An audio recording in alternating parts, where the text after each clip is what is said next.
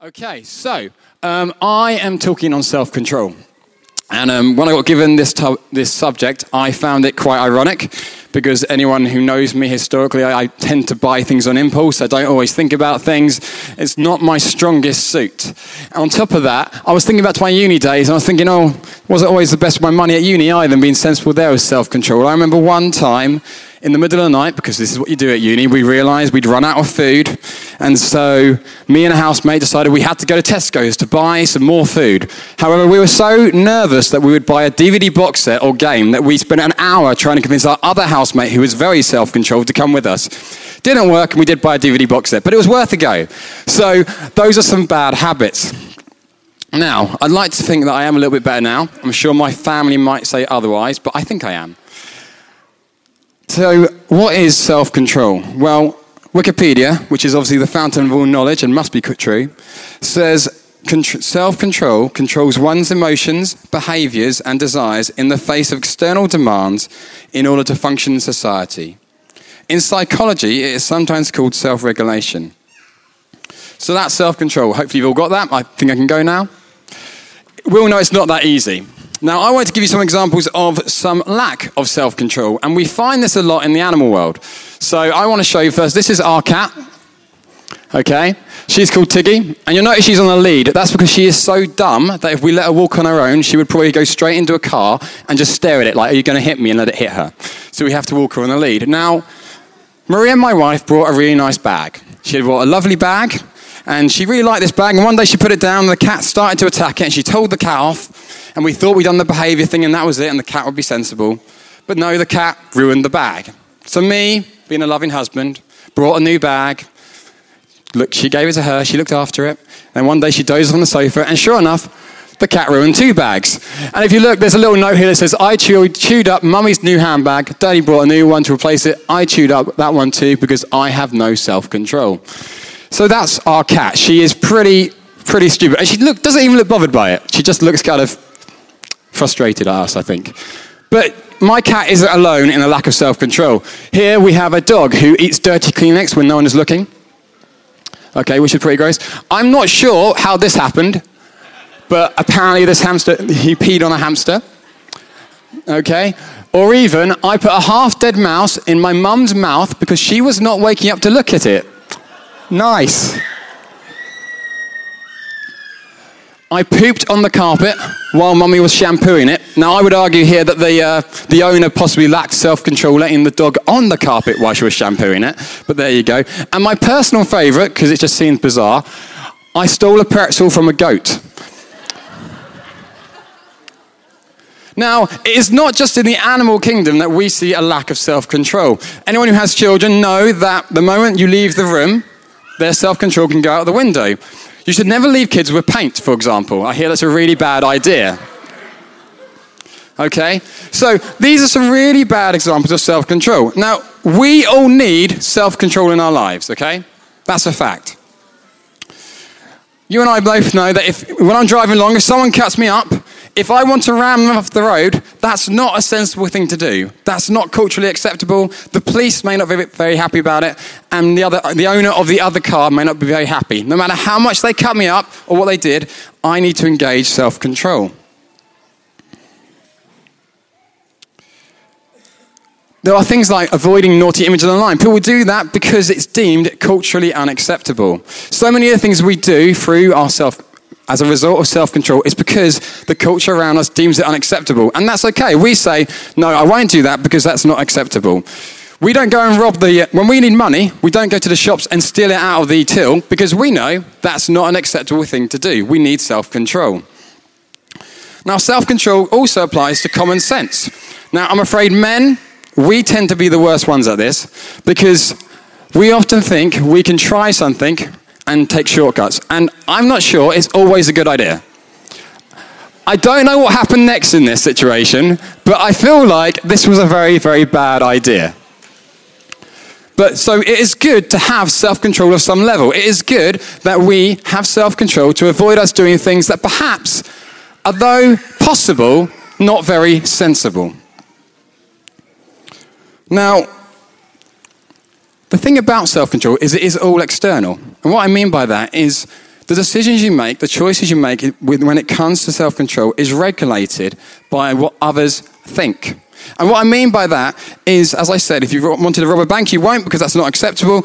Mikey ate the donut, which was a little bit cheeky. Well done. But actually, he knew that wasn't acceptable, and that was a good illustration. Now, as Christians, we are, it is good to have a healthy level of self control. It is good to live a life without sin, above reproach, reading the word, lives of integrity, that we remain calm, peace to all men, etc., etc., and all that jazz. And you could argue that's it, then we could go, because actually we can just take what we've learned about self control and that's it. But I don't think it is that simple. You see, everyone in here, we all know that we are talking on the fruits of the Spirit. One too far. We are talking on the fruits of the Spirit, which are love, joy, peace, patience, kindness, goodness, faithfulness, gentleness, and self control. And the key with a fruit, as Gareth told us a few weeks ago, is that it has to grow. It takes time to grow, it takes time to birth, it takes time to form. And the thing with it as well is that it grows from a plant or a tree where its roots are embedded in soil. Now, when we look at roots, we see Colossians 2 6 to 7 says, And now, just as you accepted Christ Jesus as your Lord, you must continue to follow him. Let your roots grow down deep into him, and let your lives be built on him. Then your faith will grow strong in the truth you were taught, and you will overflow with thankfulness. And if you look, it says, Let your roots grow down deep in him. So, what are these roots? Well, if we're talking from a worldly sense and we're talking about self control, I would argue that it is based in fear frequently. Now, not necessarily always bad, but it is rooted in a thought process of fear, of restraint, of doing things to make sure I'm not judged, that no one thinks badly of me, that I'm okay. And sometimes that's good, but sometimes that's really bad. And that gets in the way of decisions and actions that we should do. It's a way, the root is based in the eyes of judgment, in views that aren't acceptable. Now, the Christian root cannot be based in fear. When we make decisions, when we choose to act self control, it cannot be based, as the world would tell us, in a place of fear. It has to come from something different. If we look at Jesus, that's not Jesus. If we look at Jesus, we find that actually what he did wasn't always what was sensible in the eyes of the world. For example, he ran into a temple, he got angry, he knocked tables over. I don't think those around him would have thought he was acting in self control. He spent 40 days in the wilderness with no food and no drink. And I think pretty much the world says, You're crazy, why would you do that? That's not very self control. You're not thinking that through. That's not a sensible thing to do. He spat in mud and then put it in someone's eye. Yes, that person was healed, but I have a feeling everyone around him went, You're crazy. Use some self control. Use a bit of restraint. Hold back. That's not a very sensible thing to do. He gave alcohol to a party where they had been partying for seven days. I think you could argue that that perhaps isn't good self control. These are all countercultural. All would be judged by the world's view of self control as a negative thing. All would be said that actually you shouldn't have done those things, those weren't sensible. Those were irrational, they were crazy. So, a biblical view of self control then is to be willing to live in a way that is countercultural, to have self control that says yes when the world would say no. If we come back to the roots analogy, when Jesus died on the cross, he took our fear, our shame, our judgment, our hurt, and took it all away so that we could be with him for eternity. And he commissioned us with a mission to spread the good news, his joy to the world.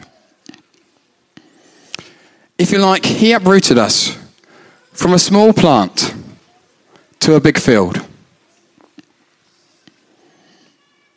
Now, if we as a people can grab hold of the truth that actually we have been taken from a place of restraint, which might look nice and pretty, but actually traps us and holds us.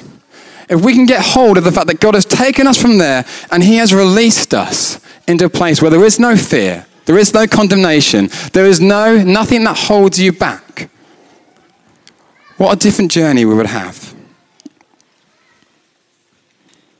Because the fruit of your life would look different to that of the world. Because your roots wouldn't be based in fear, they wouldn't be based in the judgmental eyes of others, they would be based in Him and His opinion and His glory and His hope and His future.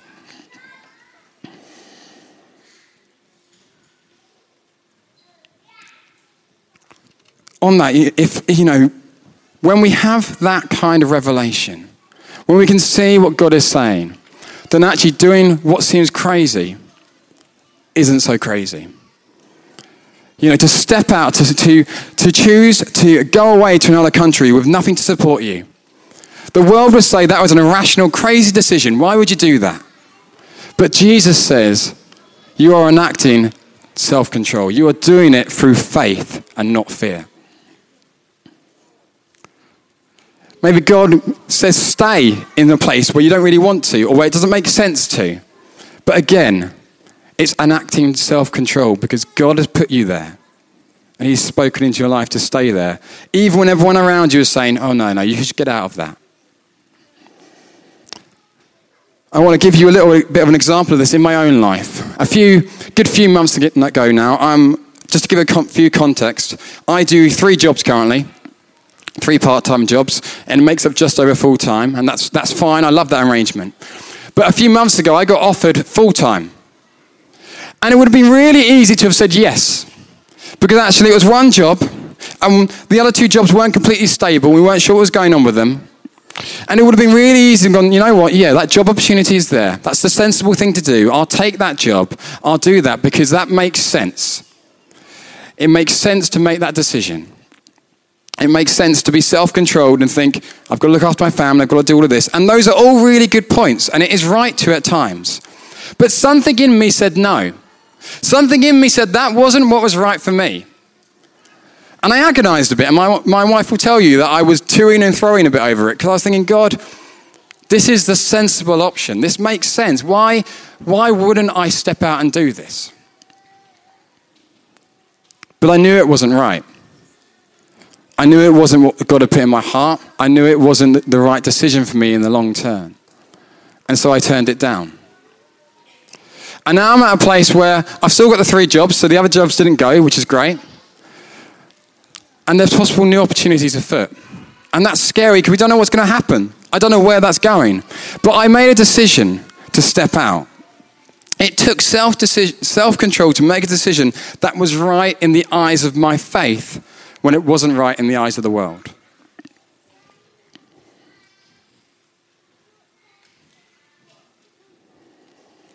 So, my challenge to us as a church is which pot or which place are you in? Where is your fruit coming from? Does it look nice, look pretty, possibly even have a label of Jesus on the pot, but if you rip that off, fear is written underneath? Or is it in the wild fields of Jesus where your fruit can grow and it can blossom and it can be, be beautiful and gorgeous to eat? Where is your fruit coming from? Are you based in fear or are you based in faith? Thanks for listening.